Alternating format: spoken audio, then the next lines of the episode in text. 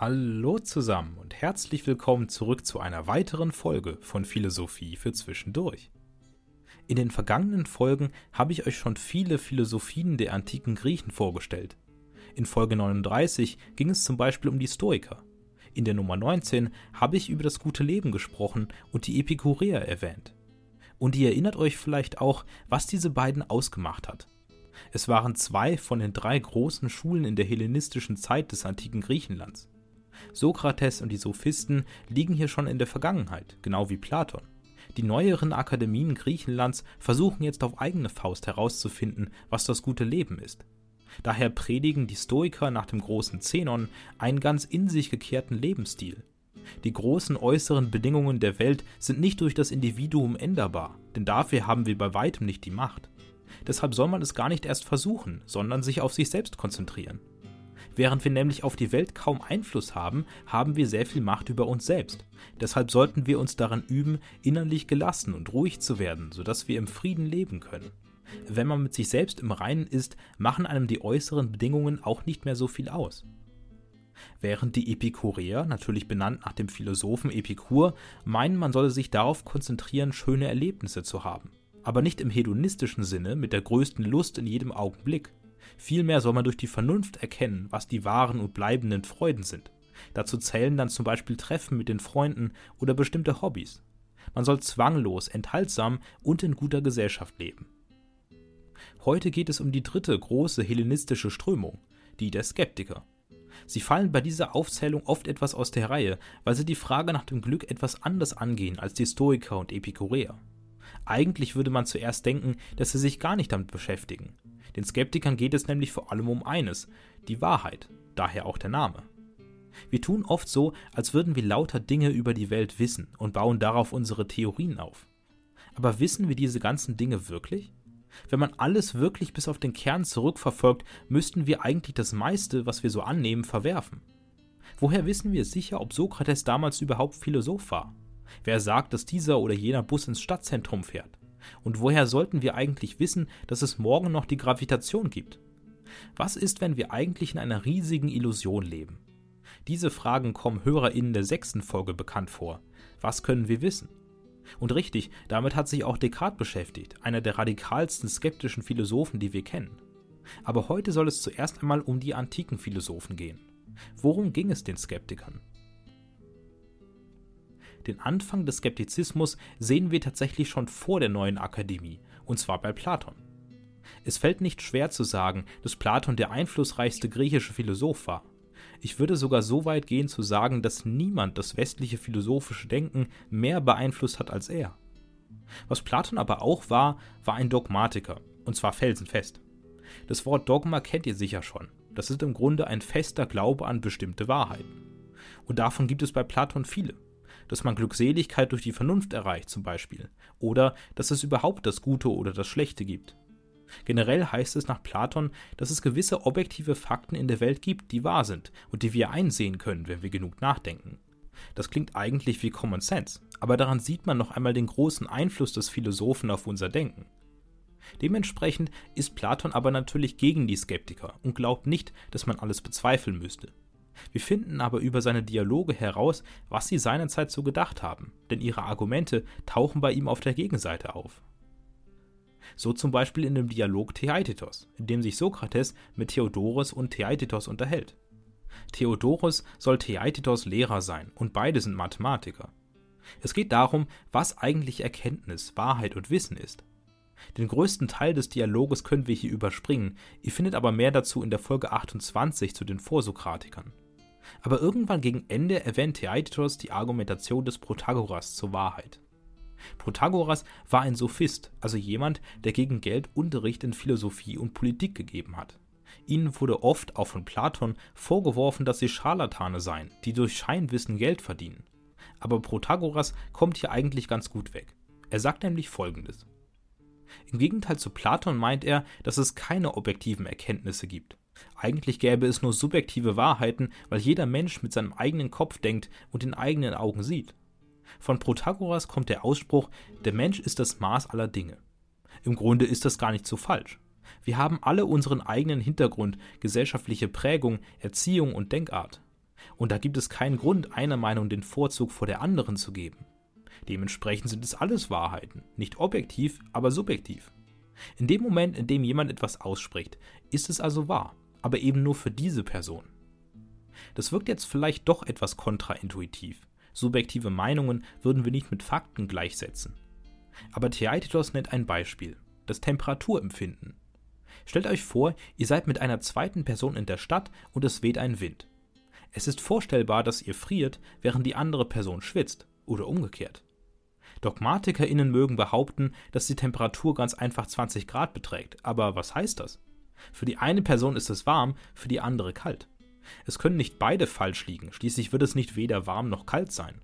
Es wäre aber auch unplausibel, wenn nur eine von beiden recht hätte, denn wie könnte eine Sinneswahrnehmung falsch sein? Das ist ein weiterer Grund, weshalb auch nicht beide falsch liegen können. Es kommt ja beiden jeweils tatsächlich warm oder kalt vor, das heißt, irgendwie müssen wir damit arbeiten. Es müssen also beide in einem gewissen Sinne recht haben, und zwar subjektiverweise. Und nach diesen subjektiven Fakten strukturieren wir unser Leben. Es gibt keine einheitliche Kleidung für 20 Grad. Man sagt nicht, es hat 20 Grad draußen, also suche ich meine 20 Grad Weste raus.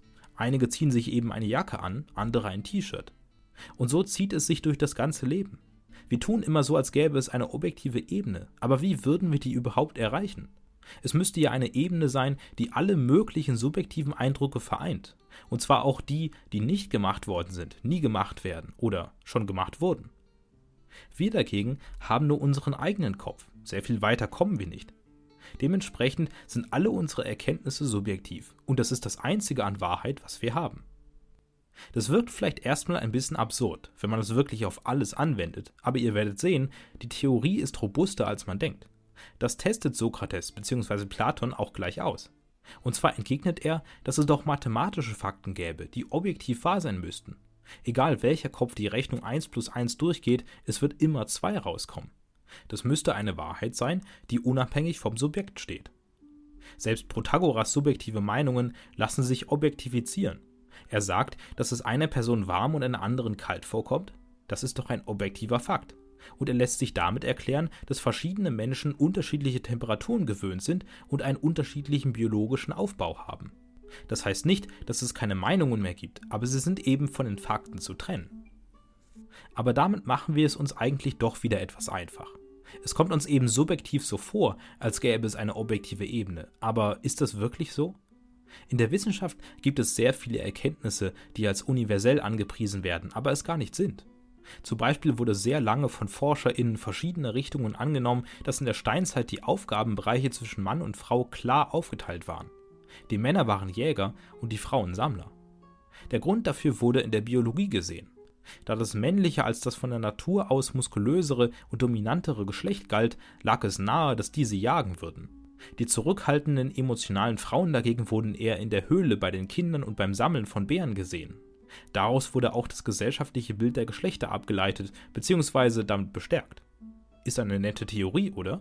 Und mit so vielen scheinbar objektiven Wahrnehmungen gedeckt. Denn es kam nicht nur einer Person so vor, zu einer gewissen Zeit der ganzen Welt. Und wenn doch weibliche Skelette weiter weg von der Höhle oder mit Waffen gefunden wurden, wurde das als Ausnahme abgetan. Sicher nur ein seltener Fall, wenn der Mann gestorben war oder besonders starke Angreifer kamen. Unser modernes Geschlechterbild stellt aber immer mehr in Frage, ob Männer und Frauen wirklich so streng aufgeteilt werden müssen. Frauen scheinen auch in der Lage zu sein, dominanter aufzutreten und eine größere Muskelmasse zu entwickeln. Auch hat sich immer mehr die Frage aufgedrängt, wie viel unserer Geschlechter biologisch und wie viel gesellschaftlich erzeugt ist. Und prompt gab es in dem Fall der Jäger und Sammler eine neue Erkenntnis. Die ganzen vermeintlichen Ausnahmen waren gar keine. Es scheint sogar eine gewisse Regelmäßigkeit in den Funden zu geben. Männer und Frauen waren wohl doch gleichermaßen an der Jagd und dem Sammeln beteiligt. Nun, ich bin kein Archäologe oder Anthropologe, deshalb kann ich nicht mit Gewissheit sagen, wie es damals wirklich war. Und ganz sicher war zu dieser Zeit niemand von uns am Leben. Aber es ist auch egal, wie es tatsächlich war. Der Punkt ist, dass wir zuerst eine Theorie als objektive Wahrheit herausgestellt haben und jetzt eine andere. War die eine davor nur subjektiv wahr wegen des Bildes der Geschlechterrollen? Und jetzt haben wir durch eine modernere Auffassung die objektive Wahrheit herausbekommen? Versteht mich nicht falsch, ich glaube den modernen ForscherInnen. Aber wenn man es so zusammen ausspricht, wirkt es doch etwas albern zu glauben, dass wir jetzt im Gegensatz zu damals objektive Erkenntnisse haben. Sind wir etwa so viel weiser geworden? Oder wird sich irgendwann, wenn es vielleicht gar keine Geschlechterrollen mehr gibt, herausstellen, dass Mann und Frau damals identisch waren? Selbst Sokrates' mathematisches Argument scheint zunächst solider, als es ist. Also 1 + 1 soll 2 sein. Aber ist das tatsächlich eine Erkenntnis? Eigentlich ist es eine deduktive Tautologie, die sich nur im Kopf abspielt. Was heißt das? Wer meine 7. Folge zum Nutzen der Philosophie gehört hat, kann mit dem Begriff der Deduktion vielleicht schon etwas anfangen. Eine deduktive Erkenntnis ist eine, die kein neues Wissen von außen erfordert, sondern sich aus dem ergibt, was man hat. Zum Beispiel kann man wissen, dass Sokrates ein Mensch ist und Menschen sterblich sind. Daraus kann man schließen, dass Sokrates sterblich ist. Das ist aber nichts wirklich Neues, sondern nur ein Ordnen der Gedanken. Und eine Tautologie erfordert sogar noch weniger Arbeit. Hier steht die Konklusion schon ganz offen in der Prämisse. Alle Philosophen sind Philosophen, also sind alle Philosophen Philosophen. Und 1 + 1 ist ja im Grunde dasselbe wie 2. Und dann, was heißt das in der Realität? Immer wenn wir ein Ding neben ein anderes legen, haben wir 2 Dinge. Aber wissen wir sicher, wann wir eine und noch eine Sache haben? Wenn Erkenntnis subjektiv ist, können wir uns doch gar nicht sicher sein. Und denkt wirklich jeder Kopf, dass 1 + 1 2 ist? Genau wie bei der anderen Tautologie. Sind tatsächlich alle Philosophen Philosophen? Denn genau während wir das real aussprechen, verändern sie sich bereits. Vielleicht hört jemand genau in diesem Augenblick mit seinem Job auf. Was ist die objektive Wahrheit? Das ist eigentlich eine recht interessante Position von Protagoras, oder? Auch wenn man zugeben muss, dass in dem Text nicht ganz so sehr ausgebaut wird, wie ich es jetzt getan habe. Platon will Protagoras immer noch als Sophisten darstellen, der versucht zu täuschen und unechte Argumente bringt, die man leicht entkräften kann. Aber wenn man es sich genau überlegt, hat er schon einen Punkt. Tatsächlich kommen solche skeptischen Einwürfe nicht nur von irgendwelchen Sophisten, sondern auch aus Platons eigenen Reihen. Sokrates, dem antiken Philosophen schlechthin. Zumindest wurde er so in der mittleren und neuen Akademie oft interpretiert, berechtigterweise. Es geht um seinen bekanntesten Ausspruch, ich weiß, dass ich nicht weiß. Was hat es damit auf sich? Nun, ich erzähle den ganzen Werdegang tatsächlich auch in meiner 14. Folge, die ganz diesem Philosophen gewidmet ist. Aber hier die Kurzfassung. Sokrates war zu dieser Zeit in Athen angeklagt worden, und zwar wegen Gotteslästerung, Verderbung der Jugend und Sophisterei. Wie ihr wahrscheinlich wisst, ist Sokrates sehr lange in Athen umhergegangen und hat mit verschiedensten Menschen philosophiert, oder sie eher befragt. Der Philosoph hatte sich nämlich in den Kopf gesetzt, dass die Götter ihm aufgetragen hätten, die Wahrheit über die Welt herauszufinden. Was ist das Gute? Was sollen wir tun? Aber natürlich wusste Sokrates das selbst auch nicht, also ist er umhergegangen und hat die Leute zu all diesen Dingen befragt. Obwohl ihm die Menschen erst recht selbstbewusst antworteten, konnte am Ende niemand genau sagen, was jetzt der Sinn des Lebens sein sollte oder das Göttliche. Sokrates machte mit seiner Fragerei auch nicht vor den reicheren Menschen Halt, weil die ja umso mehr von sich behaupteten, besonders weise zu sein. Waren sie aber nicht, und ihnen gefiel es gar nicht, dass Sokrates sie öffentlich lächerlich machte und die Macht der Eliten in Frage stellte. Und so klagten sie ihn an, unter dem Vorwand, er würde den Göttern lästern, mit seinen Fragen den jugendlichen Flausen in den Kopf setzen und vorgeben, weiser zu sein als alle anderen, um so mehr Geld zu verdienen. Damit waren die Richter aber im Unrecht. Sokrates hatte nie behauptet, irgendetwas besser zu wissen. Und genau das sagte er auch in seinem Prozess. Ich weiß, dass ich nicht weiß. In seinen ganzen Jahren als Philosoph hatte er immer nur gefragt, nicht geantwortet. Er hatte es auch nie besser gewusst. Aber jetzt nach so vielen Dialogen gestand er sich zu, dass er zumindest zu wissen schien, dass er die ganzen Antworten auf seine Fragen eben auch nicht wusste. Und so war sein Wissen, wie das aller anderen, eigentlich ein Nichtwissen, denn es funktionierte nur im menschlichen Rahmen und war damit quasi künstlich. Zum Beispiel kann man sagen, dass man ein Mensch ist und einen Beruf ausführt. Aber diese Erkenntnis ist unbedeutend, weil man ja noch nicht einmal weiß, was der Mensch eigentlich ist und woher er kommt. Und ein Beruf ist auch eine paradoxe Tätigkeit, in der man sich ewig beschäftigt, um sich am Leben zu erhalten, bis man dann doch stirbt. Und wir wissen auch nicht, was dann ist. Und das ist es ja eigentlich, was der Skeptiker sagt. Wir wissen viel weniger, als wir meinen. Selbst der große Sokrates hat nicht eine seiner vielen Fragen beantworten können. Es scheint unmöglich zu sein. Damit ist die einzige Wahrheit, die uns bleibt, die subjektive. Wobei die nicht alle Skeptiker als Wahrheit verstehen würden. Sie würden sagen, es scheint, dass wir die Wahrheit gar nicht erfassen können. Es bleiben aber nicht alle Skeptiker auf diesem Punkt stehen. Wir sind zwar in der Antike, aber ich möchte trotzdem einen Sprung in eine spätere Zeit wagen, zu Descartes und seinen Meditationen zur Philosophie. Er ist zwar vor allem als Rationalist bekannt, war aber auch ein sehr radikaler Skeptiker. Die Behauptung, dass man die objektive Wahrheit nicht erkennen kann, weil man dazu nur seine subjektiven Sinne hat, hat er sich zu Herzen genommen. Statt das aber zu akzeptieren, hat er angefangen, nach einer Wahrheit zu suchen, die man niemals bezweifeln kann. Denn obwohl er skeptische Methoden angewendet hat, war Descartes immer schon Dogmatiker, der an die große Wahrheit geglaubt hat. Auf der Suche danach hat er aber zunächst einmal alles verworfen, was ihm so einfiel. Jede Erkenntnis, jede Sinneswahrnehmung, jede Theorie könnte schließlich falsch sein, man weiß es nicht. Wir nehmen die Welt durch unsere Augen und Ohren wahr, aber sie können sich auch täuschen. Und bei Träumen ist nichts real, was wir wahrnehmen, es kommt uns aber trotzdem echt vor. Descartes geht sogar so weit zu sagen, dass es theoretisch einen bösen Dämon geben könnte, der alle unsere Sinne zu jeder Zeit täuscht. Woher würden wir den Unterschied kennen? Wir könnten schon seit Jahren in einer unechten Realität leben, in der eigentlich nichts so ist, wie es scheint. Wenn wir das als Möglichkeit sehen, gibt es sehr viel, was man verwerfen müsste. Eigentlich führt jede Theorie am Ende darauf zurück, dass wir etwas wahrnehmen. Jedes physikalische Gesetz stützt sich darauf, dass unsere Realität zumindest ein Stück weit so ist, wie sie uns vorkommt.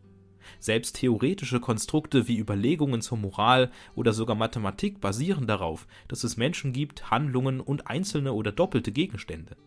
Allein das Konzept einer Anzahl setzt voraus, dass Dinge auf eine bestimmte Art geordnet werden können. Descartes vergleicht dieses Verwerfen ein bisschen mit einem Korb voller Äpfel. Wenn einer faulig ist, dann wird man nicht einfach die anderen behalten oder schon darauf vertrauen, dass mit denen alles in Ordnung ist. Nein, wenn man konsequent ist, wird man sie alle wegwerfen. Und so ist es mit der Erkenntnis. Wenn eine Grundlage wie die Sinnesorgane wegfällt, muss alles andere auch gehen. Gut, was machen wir jetzt? Alle Erkenntnisse sind über Bord geworfen, alles könnte man anzweifeln. Nun, Descartes ist Rationalist, das heißt, dass er darauf setzt, durch den Geist Wahrheiten zu erkennen, die den Sinnen verborgen bleiben. Und schnell findet er auch eine solche Wahrheit. Es scheint evident zu sein, dass wir zweifeln. Denn wenn man davon ausgeht, dass uns die ganze Zeit ein böser Dämon täuscht, muss es trotzdem jemanden geben, den oder die er täuscht. Auch wenn man den Dämon unplausibel findet, kann man sagen, dass es jetzt gerade jemanden oder etwas geben muss, das zweifelt. Warum ist das evident? Naja, wenn wir bezweifeln, dass es etwas gibt, das gerade zweifelt, gibt es etwas, das gerade daran zweifelt, dass es etwas gibt, das zweifelt.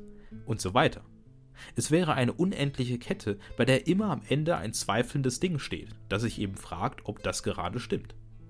Und dieses Zweifeln kann man ausweiten auf das gesamte Denken. Hier denkt gerade jemand oder etwas. Ausformuliert ergibt das den Satz, den ihr von Descartes sicher kennt. Ich denke, also bin ich. Cogito ergo sum. Das ist im Grunde alles. Abgesehen davon ist kein Körper oder Objekt bewiesen. Man kann auch festlegen, dass man nicht nur sicher denkt, sondern auch wahrnimmt, aber das bringt nicht viel, weil die Wahrnehmungen selbst ja auch falsch sein können. Mathematische Erkenntnisse kann man zu einem gewissen Punkt für evident halten, weil aber die Welt selbst ungewiss ist, bleibt es bei rein theoretischen Gedankenkonstrukten. Klar, wenn ich mir vorstelle, dass 1 einen Wert hat, der in 2 doppelt enthalten ist, ist 2 mal 1 2. Das ist logisch hergeleitet, aber trifft keine Aussage über die Welt da draußen. Man sieht also, dass Descartes sehr radikal skeptisch war, schließlich hat er diese ganzen Annahmen verworfen. Aber in dieser skeptischen Methode ist trotzdem eine dogmatische Weltsicht eingebettet. Descartes hat nie wirklich geglaubt, dass es keine objektive Wahrheit auf der Welt gäbe oder man sie nicht erfassen könnte. Er hat sie nur einfach systematisch gesucht. Und das ist natürlich legitim, aber man merkt, dass er im Herzen kein Skeptiker war.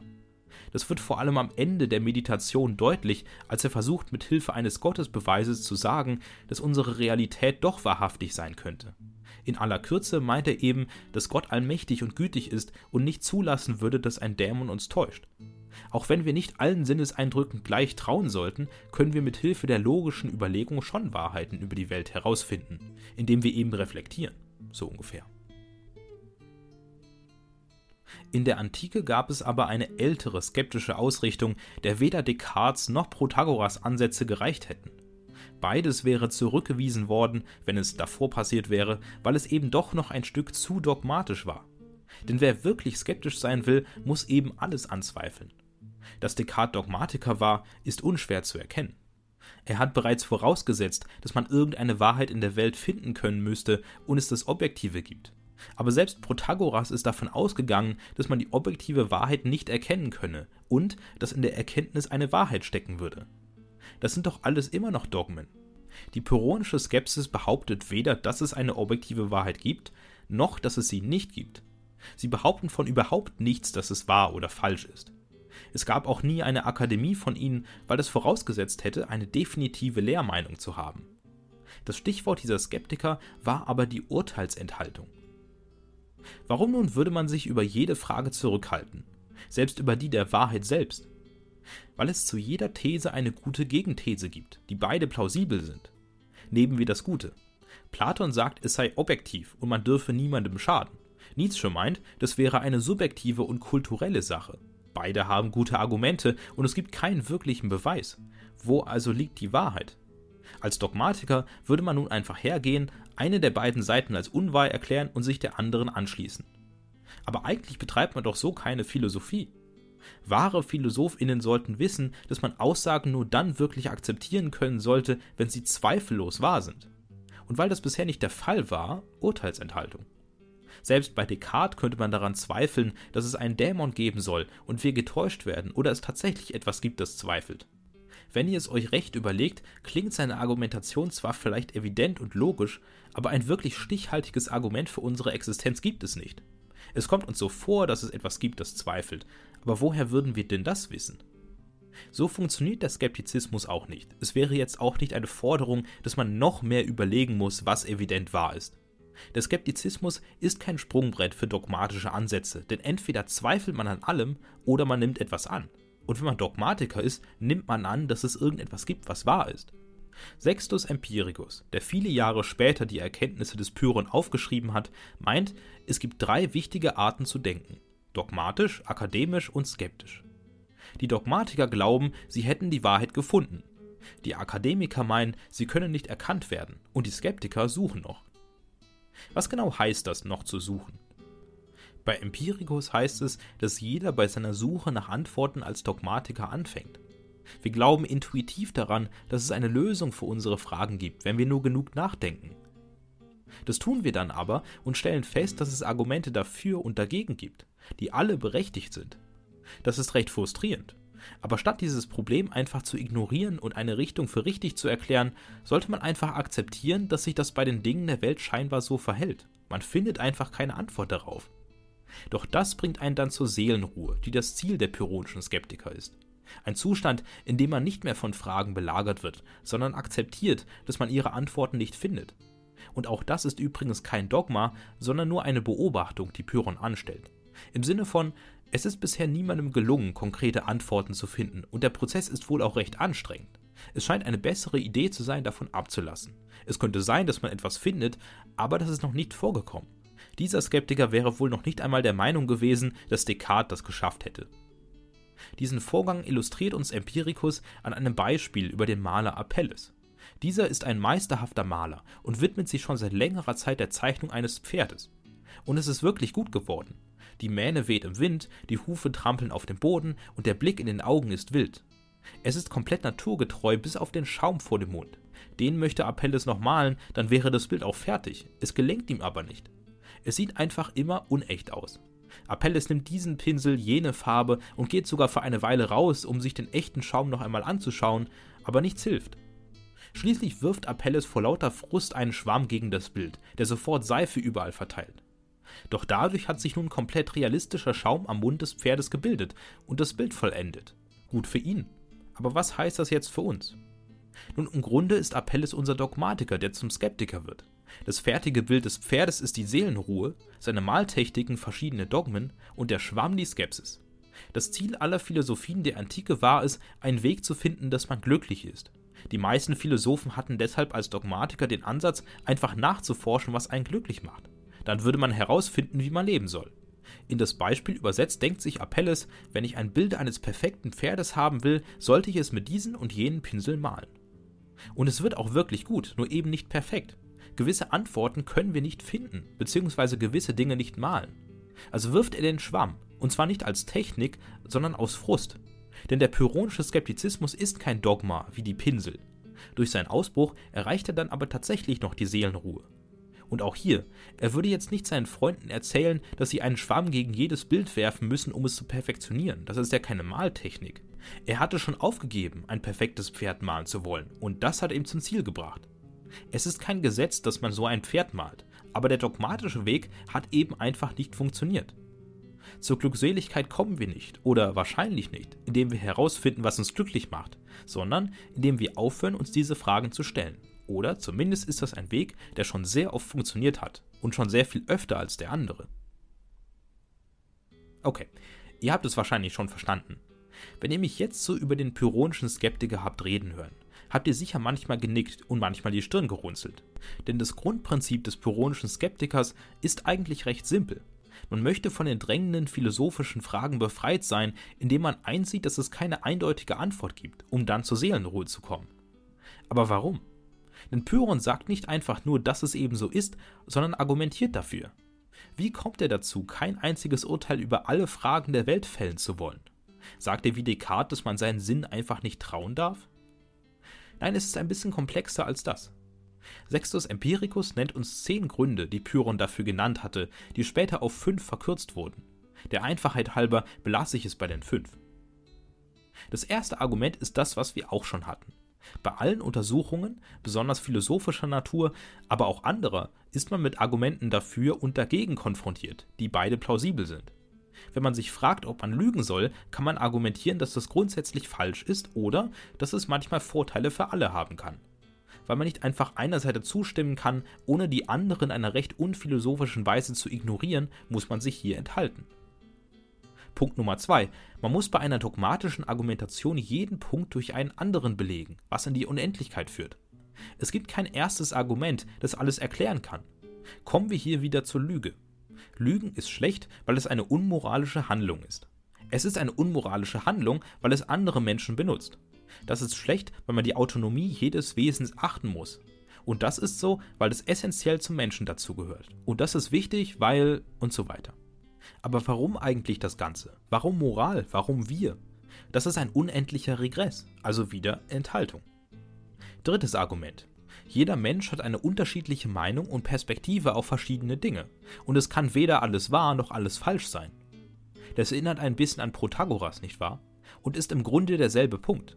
Wissenschaftliche Erkenntnisse basieren sehr häufig auf subjektiven Eindrücken. Also kann man bei keiner Aussage zustimmen, ohne eine andere abzulehnen, die auch plausibel ist. Ein bisschen wie der erste Punkt und hat auch dieselbe Konklusion, wir müssen uns enthalten. Viertens wird bei dogmatischen Argumentationen oft ein Punkt vorausgesetzt, um den Rest zu begründen. Diese ersten Argumente können aber auch immer bezweifelt werden. Zum Beispiel behaupten viele PhilosophInnen, dass moralische Handlungen gut seien. Aber ist das tatsächlich so? Enthaltung. Und der letzte Punkt. Wenn man den Dogmatiker so weit in die Ecke gedrängt hat, dass er das alles einsieht, könnte er versuchen, sein erstes Argument durch einen Zirkelschluss zu begründen. Wenn er zum Beispiel sagt, das Gute ist eben gut oder das Moralische ist gut, weil die Handlungen gut sind und so weiter. Natürlich alles keine gültigen Argumente. Deshalb hat Pyrrhon von Elis damals felsenfest an seiner Urteilsenthaltung festgehalten. Er war übrigens auch ein sehr radikaler Mann, was es anging. Man sagt, er solle mehrmals versucht haben, sich in eine Schlucht zu stürzen oder einem Wagen nicht ausgewichen sein, um zu beweisen, wie ernst er es damit gemeint hat. Seine Schüler haben ihn dann oft gerettet.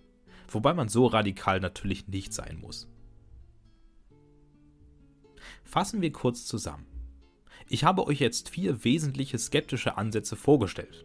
Zuerst den Protagoras, der gemeint hat, dass wir eigentlich keine objektiven Wahrheiten herausfinden können. Immerhin denken wir alle mit unserem eigenen Kopf und sehen mit unseren eigenen Augen. Und selbst wissenschaftliche Erkenntnisse, die objektiv scheinen, sind am Ende ideologisch und kommen sehr auf die forschende Person an. Deshalb kann man nun die subjektiven Wahrnehmungen der jeweiligen Person als wahr anerkennen. Und das auch nur relativ zu ihnen, nicht objektiv. Dazu hat auch Sokrates Ausspruch vor Gericht gepasst. Ich weiß, dass ich nicht weiß. Er wollte damit aussagen, dass er nach all seinen Jahren, die er damit verbracht hat, die Menschen Athens zu befragen, zu dieser einen Konklusion gekommen ist. Dass sein Wissen eigentlich unbedeutend und unvollständig ist. Die großen Fragen über den Sinn und das Gute vermag niemand konkret zu beantworten. Aber im Unterschied zum Rest der Menschheit ist ihm zumindest das klar. Hier heißt es also auch, dass man die tatsächlichen Wahrheiten nicht finden kann. Genau das testet 1000 Jahre später der Philosoph René Descartes. Und er findet tatsächlich eine einzige Wahrheit, die jeder einzelnen Person ohne Zweifel klar ist, dass man jeweils selbst existiert. Das lässt sich eben nicht bezweifeln, weil man existieren muss, um zu zweifeln. Hier haben wir also unsere eine zweifellose Wahrheit. Cogito ergo sum.